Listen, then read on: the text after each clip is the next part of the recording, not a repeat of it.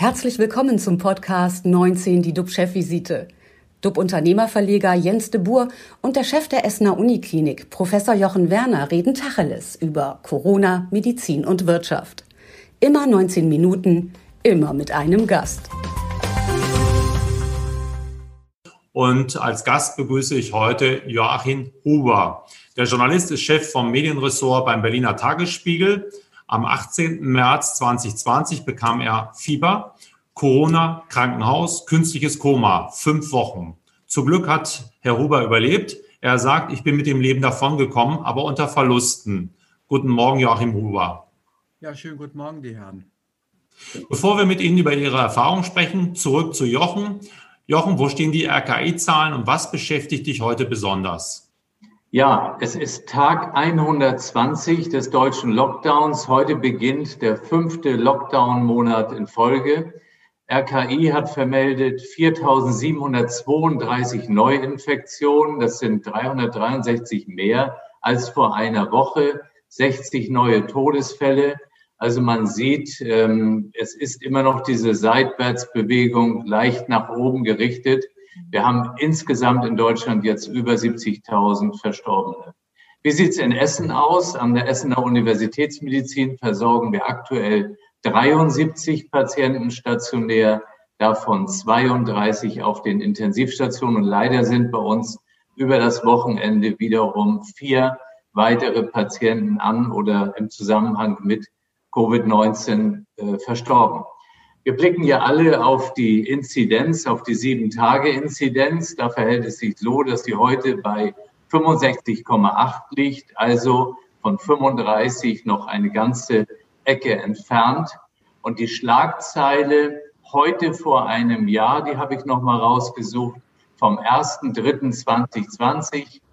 Deutschlandweit 129 Fälle mit SARS-CoV-2 Heute liegen wir bei nachgewiesenen 2,4 Millionen dokumentierten Fällen. Also man sieht, es hat sich unglaublich viel getan. Was mich natürlich heute beschäftigt, 1. März, das ist die heute leider ausgefallene Startaktion von Massentestungen, von Schnelltestungen. Vor einer Woche war ja von höchster Stelle aus die Verschiebung dieser Initiative nochmals angekündigt. Auf jeden Fall aber bleibt es sehr, sehr wichtig, dass wir möglichst zügig dieses Schnelltestkonzept bekommen, und zwar auch als Selbstschnelltestung.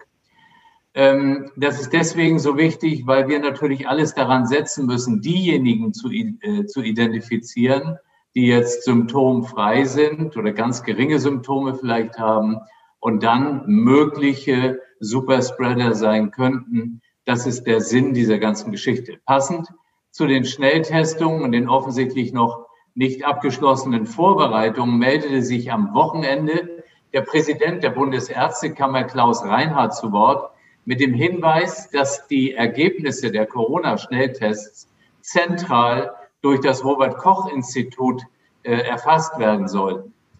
Ähm, unkompliziertes digitales Melden und eine zentrale Erfassung der Testergebnisse durch das RKI würden ganz klar das Dunkelfeld nicht registrierter Infektionen aufhellen und ein umfassenderes Lagebild der Pandemie in Deutschland ermöglichen. Auf dieses Problem hatte ich bereits mehrfach im vergangenen Herbst hingewiesen, denke aber inzwischen, dass die berechtigte Forderung aktuell absolut aussichtslos ist weil wir zu große strukturelle Defizite haben, die wir in den so wichtigen nächsten drei Monaten sicherlich nicht erledigt, abgebaut bekommen. Aber vielleicht bekommen wir so eine zentrale Erfassung zum Sommer. Das wäre auf jeden Fall gut, weil wir uns noch lange damit befassen müssen. Und so möchte ich einfach meinen Vorschlag wiederholen, den ich in der letzten Woche gemacht hatte. Wenn wir die große bundesweite Lösung, aus welchen Gründen auch immer, aktuell nicht hinbekommen, dann sollten wir funktionelle, funktionierende Lösungen aus kleineren Bereichen, so zum Beispiel wie Böblingen oder Tübingen, wirklich nachahmen, verdoppeln, vervierfachen, versechzehnfachen. Und es ist mir einfach zu äh, einfach, immer nur zu sagen, das sind kleine Städte und da kann man also was machen. Das Ziel muss ja sein, dass wir es dann auf größere Städte, auf größere Regionen übertragen und gemeinsam mit Unternehmen, die es ja gibt, und deswegen glaube ich, muss man auch vielleicht den Bund etwas entlasten und mehr auf äh, vorhandene Wirtschaftsunternehmen quasi ausweichen. Ja, ansonsten, wenn wir einen kleinen Blick ins Ausland wagen, heute, ähm, ab heute äh, bieten die britischen Behörden allen Haushalten mit Schülern und Studenten pro Woche zwei Schnelltests pro Person an. Die Schnelltestkits sollen an mehr als 500 Orten abgeholt werden können. Großbritannien will die Schulen am 8. März dann also auch heute in einer Woche wieder öffnen. Bevor wir gleich zu unserem Gast Joachim Huber kommen, auf den ich mich wirklich sehr freue, noch einmal der Bogen zu dir, lieber Jens. Was geht dir durch den Kopf? Ja, mir geht das Wochenende durch den Kopf. Ähm, wir haben hier in Hamburg eine Maskenpflicht, äh, beispielsweise an der Hamburger Außenalster. Statt Kinderwagen fahren jetzt auf den Gehwegen äh, Polizisten in Peterwagen und kontrollieren, ob zwischen 10 und 18 Uhr auch von Joggern und von allen Masken getragen werden. Und der Hardcore-Lockdown von Bürgermeister Peter Tschentscher vertreibt Jogger und Fußgänger. Und äh, obwohl eben Aerosolforscher wie Gerhard Schleich sagen, dass es im Freien so gut wie keine Ansteckungen gibt. Äh, dort besteht, O-Ton, besteht eigentlich keine Gefahr. Es gibt eine Ausnahme, wenn Menschen über 15 Minuten so dicht zusammen sind, dass sie in der Aerosolwolke des Gegenübers stehen.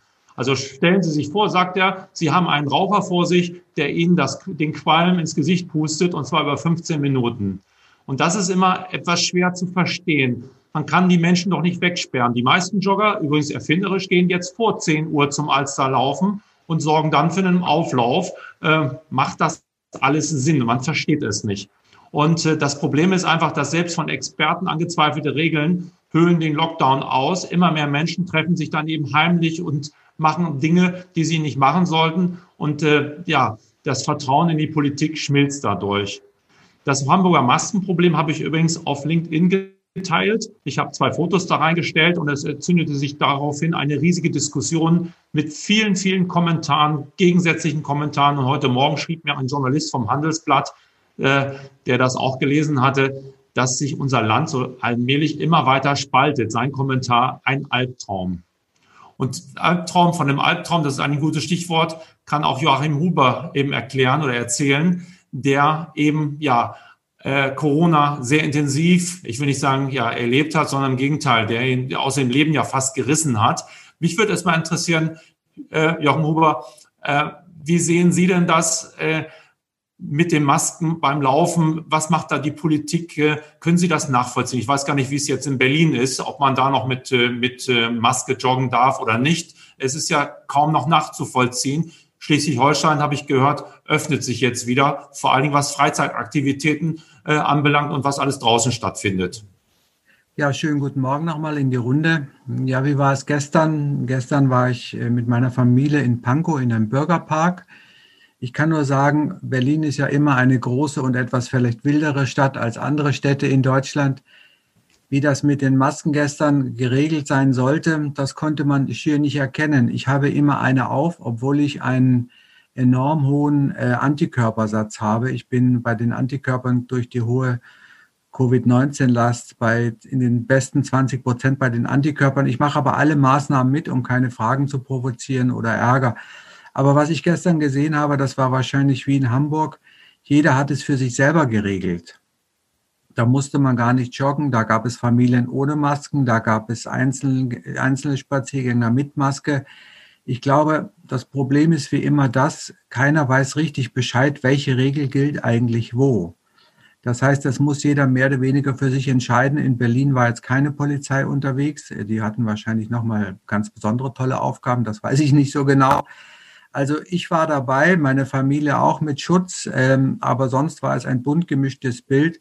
Und ich glaube, sie warten alle auf, sagen wir mal, einsichtbare äh, beziehungsweise überzeugende und vielleicht allgemeingültige Regeln. Denn ich habe den Eindruck, das ändert sich von, von einem, jedem Meter zum nächsten Meter. Welche Regel gilt denn nun? Und das, glaube ich, schürt auch so ein bisschen die Unzufrieden respektive die Ungeduld die Ungeduld damit, was gilt nun, was muss ich tun, was soll ich lassen? Denn ich glaube, nach wie vor ist die ganz große Mehrheit dabei zu sagen, wir brauchen Schutzmaßnahmen für uns selber, auch für die anderen.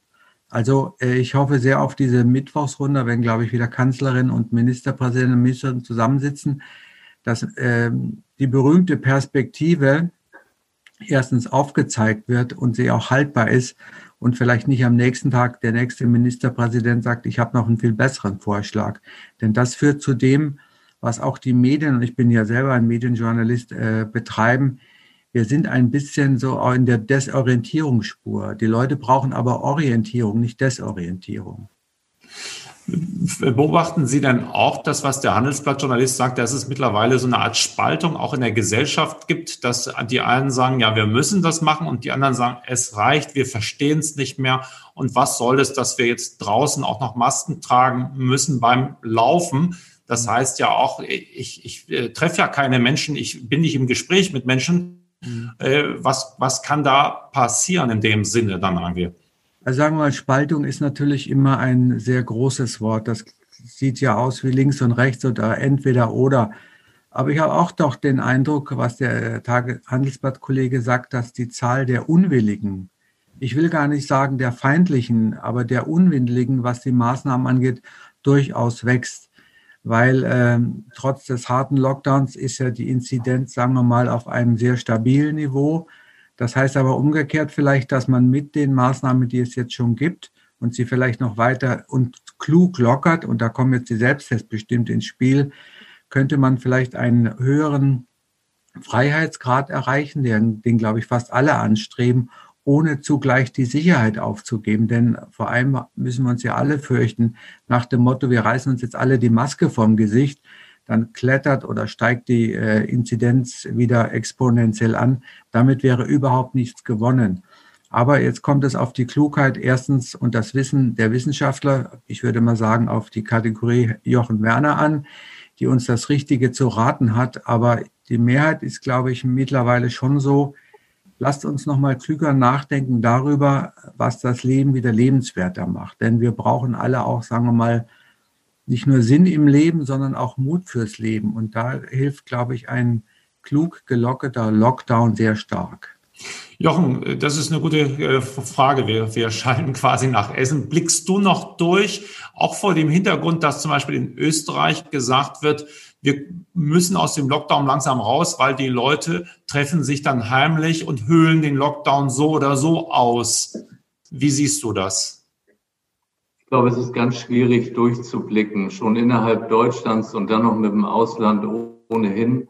Das ist ja auch, was mich immer wieder umtreibt. Äh, wo ist eigentlich eine Vereinbarung innerhalb der EU? Wie, wie gleicht man sich ab? Äh, wie ist das mit den Aktivitäten? Das ist alles sehr, sehr komplex.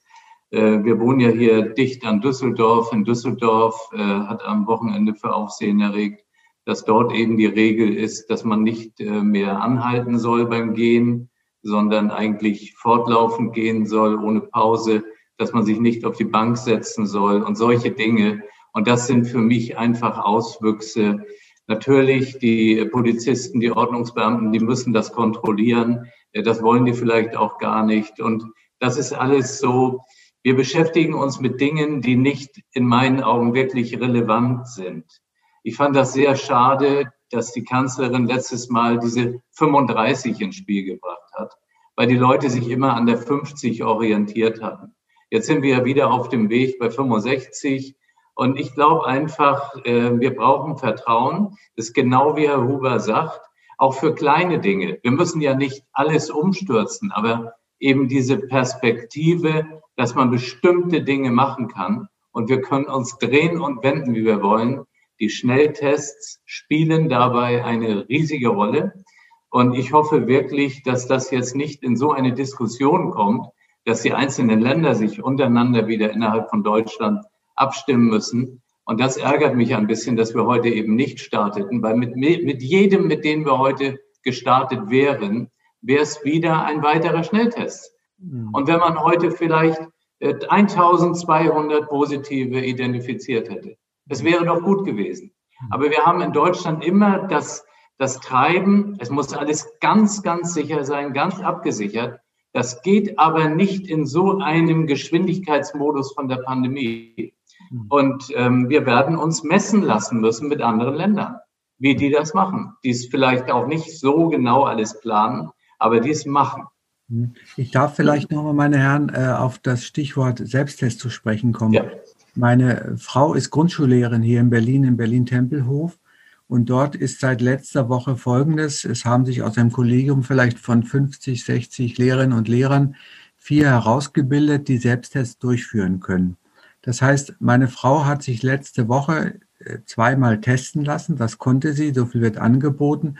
Und das haben andere und immer mehr machen es auch mit. Und ich kann nur sagen, das hat diese, wie soll ich jetzt mal sagen, leichte Hysterie aus dem Lehrkörper fast rausgebracht. Zum Glück waren alle negativ, aber eben sie waren sozusagen durch einen Test als negativ festgestellt worden. Ja. Glauben Sie mir, das hat die Diskussion, wie viel Präsenzunterricht wollen wir machen, wie viele Kinder wollen wir um uns haben, können wir uns das leisten, etc., in eine ganz andere Spur gebracht. Ich möchte sagen, ja, es war die große, große geglückte Beruhigungsmaßnahme, weil man jetzt immer wieder testen kann, testen kann, testen kann und sicher sein kann, ich bin sicher, du bist sicher, wir sind sicher.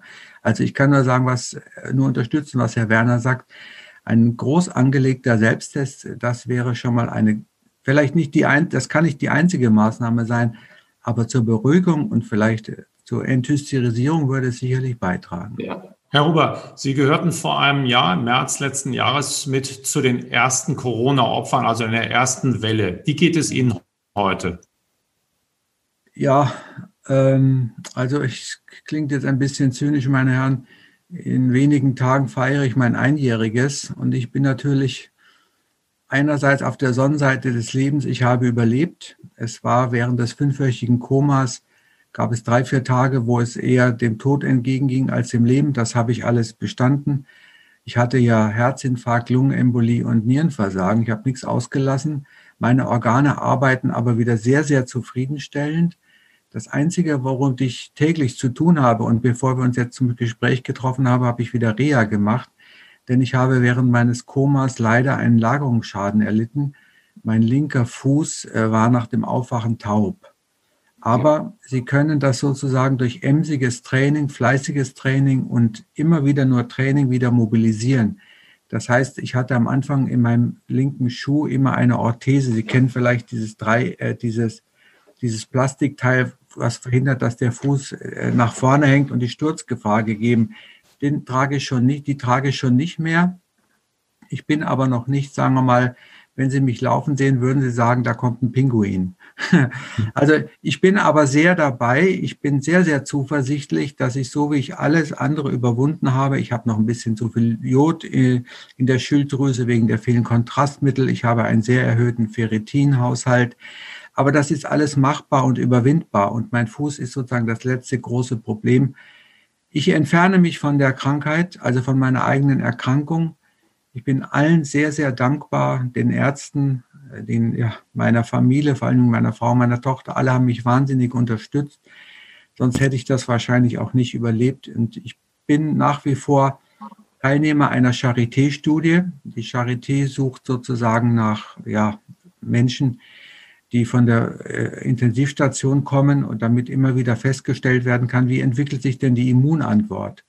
Und so weiß ich jeden Monat, wie meine Antikörper äh, beisammen sind, wie das Niveau ist. Und ich bin, wenn Sie so wollen, nach Lage der Dinge und dem Stand der Wissenschaft zurzeit immun. Ich hoffe, ich bleibe es. Das hat sich mich nicht bewahrheitet, dass äh, sich die Antikörper sehr schnell abbauen. Also bei mir jedenfalls ist das nicht der Fall. Ich bin aber so, wenn der letzte Tropfen irgendeines äh, Impfstoffs übrig ist, darf der gerne an mich äh, weitergegeben werden und verimpft werden. Ich will trotz allem, ich misstraue dem Virus, ja, ich habe ihn äh, kennengelernt als ein ganz böses Ding und ich will dem entkommen und ich will so normal leben wie irgend möglich. Ich bin aber auf dem besten Wege. Haben Sie denn herausgefunden, warum Sie so von dieser Krankheit geschüttelt worden sind? Sie sind ja nicht äh, jetzt vom Alter her Risikogruppe. Gab es andere Faktoren? Ja, also äh, zunächst einmal, das Rätsel meiner Krankheit ist, meiner Erkrankung ist ungelöst. Ich kann Ihnen überhaupt nicht sagen, wo ich mich angesteckt habe. Es war sehr wahrscheinlich im öffentlichen Raum, wahrscheinlich äh, in der U-Bahn, schätze ich jetzt mal. Ich habe umgekehrt das große Glück gehabt, trotz meiner enormen Viruslast hatte ich niemand angesteckt, weder in meiner Familie noch sonst wo. Also das ist das Glück im Unglück, wenn Sie so wollen. Aber ähm, es bleibt dabei. Ich muss, muss und werde sehr, sehr aufpassen. Das heißt aber, Sie haben keine sozusagen, es gibt keine Risikofaktoren, die Sie ausgemacht doch, haben. Entschuldigung, doch, doch. Ich hatte tatsächlich oder ja, äh, Diabetes mellitus, äh, Typ mellitus, also ähm, wenn Sie so wollen, das, die bessere Diabetes von beiden und im Bluthochdruck. Aber ob das tatsächlich ähm, diesen sehr, sehr schweren Krankheitsverlauf ausgelöst hat, das können Sie jetzt so bejahen, das können Sie aber auch verneinen. Es ist schon, ich habe dem Virus aber quasi mit meiner Vorerkrankungen, mit meinen Vorerkrankungen, Entschuldigung, die Tür schon geöffnet. Aber wo mich dieser Schwall an Viren erwischt hat, das ist ungelöst. Und wie gesagt, das Phänomen des Virus ist, ich habe selber aber wiederum keinen angesteckt. Ja. Wie groß ist Ihre Familie? Eine, meine Frau und meine Tochter. Okay, und die haben es beide nicht bekommen, obwohl ja. sie äh, mit im Haushalt waren. Es war groß, also ich kann sich ja vorstellen, damals vor einem Jahr war man sozusagen noch ein wenig einzig unterwegs als so schwer Betroffener. Als ich zum Beispiel in die Charité kam, die extra eine Covid-19-Station eröffnet hatte, war diese Station gar nicht voll. Das heißt, ich wurde extrem gut versorgt, wie ich überhaupt äh, sagen muss. Berlin hat ja immer wieder manchmal einen schlechten Ruf in ein paar Dingen, aber ich glaube, was die Betreuung von Covid-19-Patienten angeht, ist diese Stadt mit ihren Universitätskliniken ganz, ganz weit vorne. Also da kann ich, kann ich nur sagen, bestbetreut, ja. Hm. Aber, Jochen, kannst du das nachvollziehen, dass das in der Familie, dass einer krank ist und die anderen nicht erkranken? Ja, das Verrückte ist ja, dass man gar nicht immer sagen kann, wer genau wen infiziert. Und das gibt es immer wieder, dass ein ganzer Haushalt ausgespart bleibt und jemand anderes ähm, eben quasi zu so einem Superspreader-Ereignis führt. Das ist das, was man auch noch nicht weiß. Herr Huber, ich habe eine Frage. Ich meine, bei Ihnen kommt beides zusammen. Sie haben diese Erkrankung maximal schwer erlebt und ähm, Sie haben natürlich auch Ihren Auftrag als äh, Journalist Jetzt erleben Sie so jemanden zum Beispiel wie Herrn Lauterbach, der immer sehr streng äh, sagt, mehr äh, reduzieren. Und für mich die Frage, als jemand, der das so erlebt hat, äh, könnte es ja auch sein, dass Sie sagen, passt bloß auf, ja, bewegt euch am besten gar nicht, bleibt zu Hause. Wie, wie ordnen Sie das ein? Also ich leide wahrscheinlich, wie wir alle, ein bisschen darunter, bin natürlich Journalist und deswegen an Nachrichten sehr, sehr interessiert. Ich kann mich dreimal am Tag beunruhigen lassen, darunter auch von Herrn Lauterbach. Und ich kann mich fünfmal am Tag beruhigen lassen, auch von Herrn Lauterbach. Das heißt, ich glaube, wir sind alle auf der Suche nach Gewährsleuten, die für uns sozusagen vertrauensbildende Maßnahmen vorschlagen. Herr Lauterbach gehört manchmal dazu, dann sagt er wieder Dinge, da komme ich nicht mit oder da kann ich nicht mit ihm gehen. Also ich habe mir so ein bisschen, wenn Sie so wollen, Christian Drosten, ähm, den Virologen der Charité, so als meinen Gewährsmann herausgesucht. Aber ob ich damit richtig unterwegs bin, das weiß ich nicht. Das Problem ist, das liegt in der Politik, das liegt in der Wissenschaft, das liegt aber auch bei den Medien. Es ist eben über den Tag gesehen und ähm, ist eher, dass wir eine Orientierungslosigkeit verbreiten als eine Orientierung. Das heißt, wir wissen natürlich, da haben Sie ja vollkommen recht, Herr Professor Werner, wir wissen noch gar nicht genug über den Virus. Ja, das ist für uns nicht nur für mich immer noch in vielen Punkten ein wirkliches Rätsel und ein geheimnisvoller kan äh, Kamerad, den wir weiter untersuchen müssen. Ich würde mir eben wünschen, dass man doch vielleicht, ähm, ehe man in irgendein Mikrofon spricht oder ein Tweet raushaut oder ein Podcast bespricht, dass man sich nochmal überlegt, mit wem oder wen will ich ansprechen und womit will ich ihn ansprechen? Will ich ihn wirklich orientieren oder bin ich nur an der Sensation, also an der Sensationsnachricht äh, interessiert?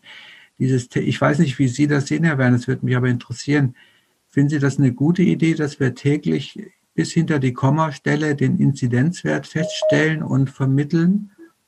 Oder? Also aus meiner Sicht ist das so, dass das sehr, sehr problematisch ist, weil wenn ich einen Wert bis hinter die Kommastelle angebe, dann muss natürlich auch die zugrunde liegende Berechnung das ermöglichen. Wenn wir in Deutschland sehen, wir haben wechselnde Testzahlen, Wir haben wechselndes Übermittlungsverhalten. Und wir alle starren auf diesen Wert. Deswegen glaube ich einfach, ist der Ansatz sicherlich vom, vom Gesamten her richtig. Aber zu differenzieren, ob man 35,8 oder 24,7 äh, als, als den heiligen Wert quasi definiert, das halte ich für zu komplex. Das haben aber schon eine ganze Reihe ja vor äh, vielen Wochen auch gesagt. Und deswegen ist das so schade, dass wir, das ist das Einzige, was ich wirklich äh, schade finde, dass wir irgendetwas haben und wir hatten diesen Wert, auf den sich dann irgendwie auch alle fokussiert hatten und dann wurde der nochmal gesenkt, wie so eine Möhre, die einem vorgehalten wird und dann schon wieder eher so ein bisschen abstrafend, aber ihr habt noch nicht äh, genügend getan. Mhm. Und das andere, äh, wenn ich erlebe, wie in anderen Ländern eben auch diese Schnelltests, auch diese Selbsttestungen gemacht werden. Ich finde, Sie haben es super gesagt mit der Schule. Und ähm, als Herr Spahn das angekündigt hatte, da sprach er ja von, von Schnelltests und von geschultem Personal und so weiter. Und das bekam schon wieder eine sehr, sehr organisierte Durchführung. Ich glaube aber, dass man den Menschen so viel Selbstverantwortung geben kann, dass die auch genauso zu Hause einen Spucktest machen können. Und wenn die den dann äh, gelernt haben, dann werden die schon zu ihrem Arzt oder zum Gesundheitsamt gehen. Und wir müssen einfach das Vertrauen haben. Wir tun immer so, wenn da keiner aufpasst und daneben steht und gesagt und sagt, der Test war genau richtig gemacht, sonst zählt er nicht. Wir, wir verharren uns. Das ist wie mit allem Möglichen, mit dem äh, Berliner Flughafen und, und, und. Wir arbeiten uns ab im Detail. Und hier geht es doch um eine grobe Orientierung. Und wir tun immer so, als wenn die Leute in Deutschland noch nicht begriffen haben, dass das natürlich keine hundertprozentige Sicherheit ist. Das ist eine Orientierung für den Moment. Super, man hat eine Orientierung. Und natürlich sind da Fehler bei. Aber bei der PCR-Diagnostik, das ist das, was viel zu wenig gesagt wird, da sind auch Fehler bei. Nicht, weil die Maschine das falsch macht, aber weil der Abstrich falsch entnommen wurde. Und darüber spricht keiner. Also nicht, das ist auch nicht der heilige Gral. Also wir müssen einfach leben mit Fehlern und, und fertig. Ja. Orientierung ist ein gutes Stichwort. Das gibt auch unsere Sendung, die Chefvisite, die jetzt leider wieder vorbei ist. Und äh, vielen Dank, Joachim Huber. Unser Talkgast am Dienstag ist der Sylter Bürgermeister Nikolas Heckel. Er wird uns berichten, was eigentlich auf Deutschlands wichtigster Insel gerade los ist, ob wir da noch Urlaub machen können. Bleiben Sie alle gesund, klicken Sie rein. Wir freuen uns auf Sie. Tschüss aus Hamburg. Tschüss aus Essen und Ihnen, Herr Huber. Alles, alles Gute. Ja. Super. Alles Gute Ihnen. Tschüss. Herr vielen herzlichen Dank, die Herren. Und einen schönen Tag. Tschüss. Tschüss. Das war 19 die DUB-Chefvisite als Podcast. Die Videos dazu gibt es auf watz.de und auf dub-magazin.de.